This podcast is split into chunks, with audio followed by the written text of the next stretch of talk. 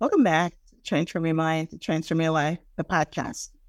This is like Coach Myrna Young, and you're listening to Five Minute Fridays with Coach Myrna. Today, I want to talk on the topic your eyes, a lamp for your body's light. The eyes are often called the windows of the soul, and in many ways, they're also the lamp that illuminates our lives. And I want to share a scripture in Luke when Jesus said, Your eyes are the lamp that provides light for your body. When your eye is good, your whole body is filled with light. When your eye is bad, your whole body is filled with darkness. And this scripture goes way beyond the physical realm of seeing with the naked eye. So, in this life coaching session, we'll delve into the profound meaning of this statement and explore how the health and perspective of your eyes can shape the brightness of your life. So let's start off by looking at the light of perception. How you see things. It's very, very important, right? So having a positive outlook and gratitude is one of the fundamental ways of making sure your eyes are good. When your eyes perceive the world with optimism and gratitude, your entire perspective on life uh, brightens. For example, are you a person that sees things the glass half full instead of half empty? It has to do with the light in your eyes and whether you're a positive person or a negative person. A good eye sees opportunities, solutions, and the beauty that surrounds us all.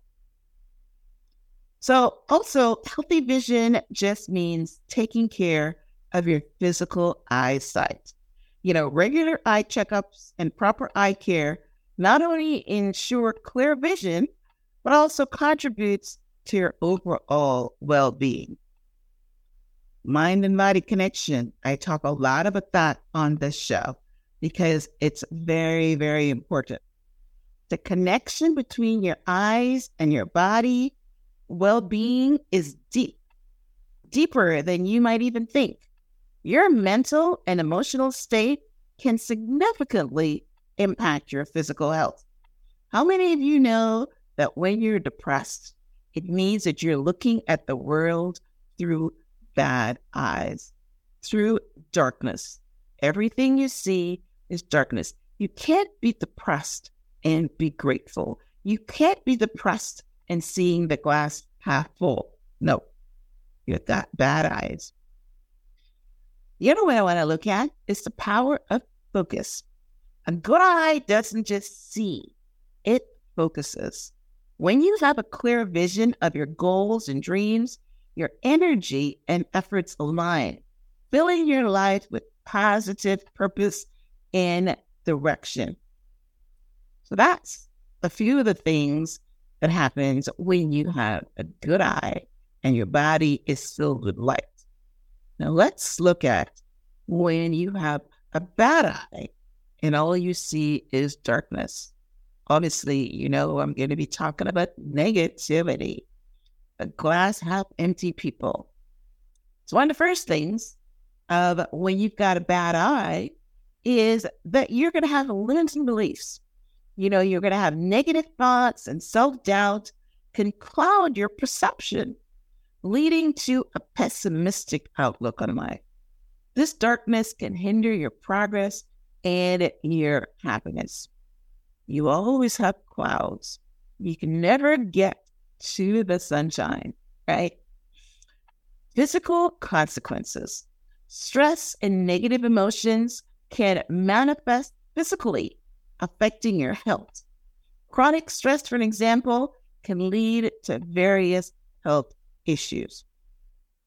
How many of you know that if you're doom and gloom, it's going to have an impact on your relationships?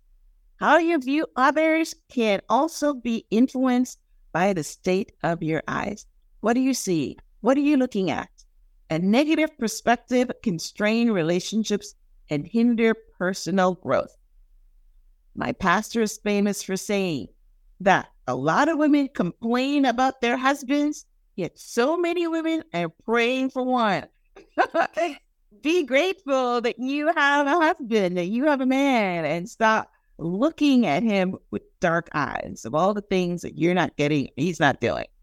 Be grateful, appreciate him. Ladies, appreciate your husbands.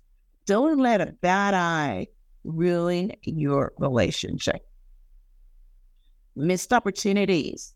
A bad eye might overlook potential opportunities and solutions, leaving you in the shadows of missed chances.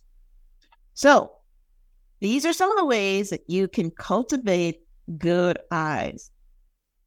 Mentioned one of them already. Practice gratitude. Train your eyes to see the blessings and beauty in everyday life. A gratitude journal can help shift your perspective. I use this myself. I heard this trick that says that if you're grateful for something, there's no way you can be complaining about it. And I use this same gratitude journal and gratitude meditation to shift a lot of things that I might be complaining about, right? How you see it, cultivate having a good eye. Self reflection. Regularly reflect on your thoughts and emotions. Recognize and challenge negative patterns to nurture a positive outlook. Get rid of ants, which are automatic negative thoughts I have a, a whole episode on this. So I will link out in the show notes. Definitely, if you one of these people that has ants running in your head all the time, this episode is going to give you some tips and strategies to get rid of that, right? Physical health.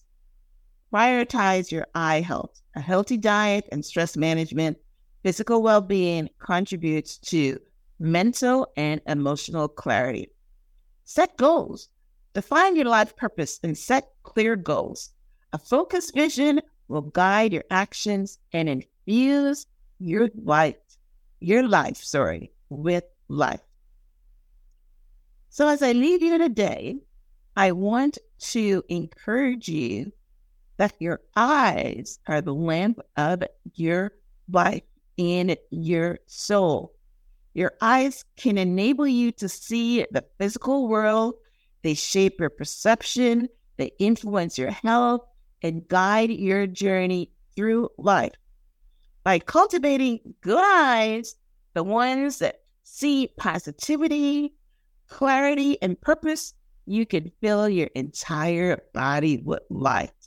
Choose to see the world and yourself in the best possible light and watch as your life becomes brighter and more fulfilling. All right. Yes. Your eyes. Cultivating good eyes. If you're always seeing negative things, if you're always seeing, you know, darkness and cloudy days, then you've got bad eyes. So I hope that this session today would encourage you how to cultivate good eyes and be gratitude, uh, be grateful, practice gratitude, and see your world shift. Thanks for tuning in to this week's episode of Five Minute Fridays with Coach Myrna. Until next time, namaste.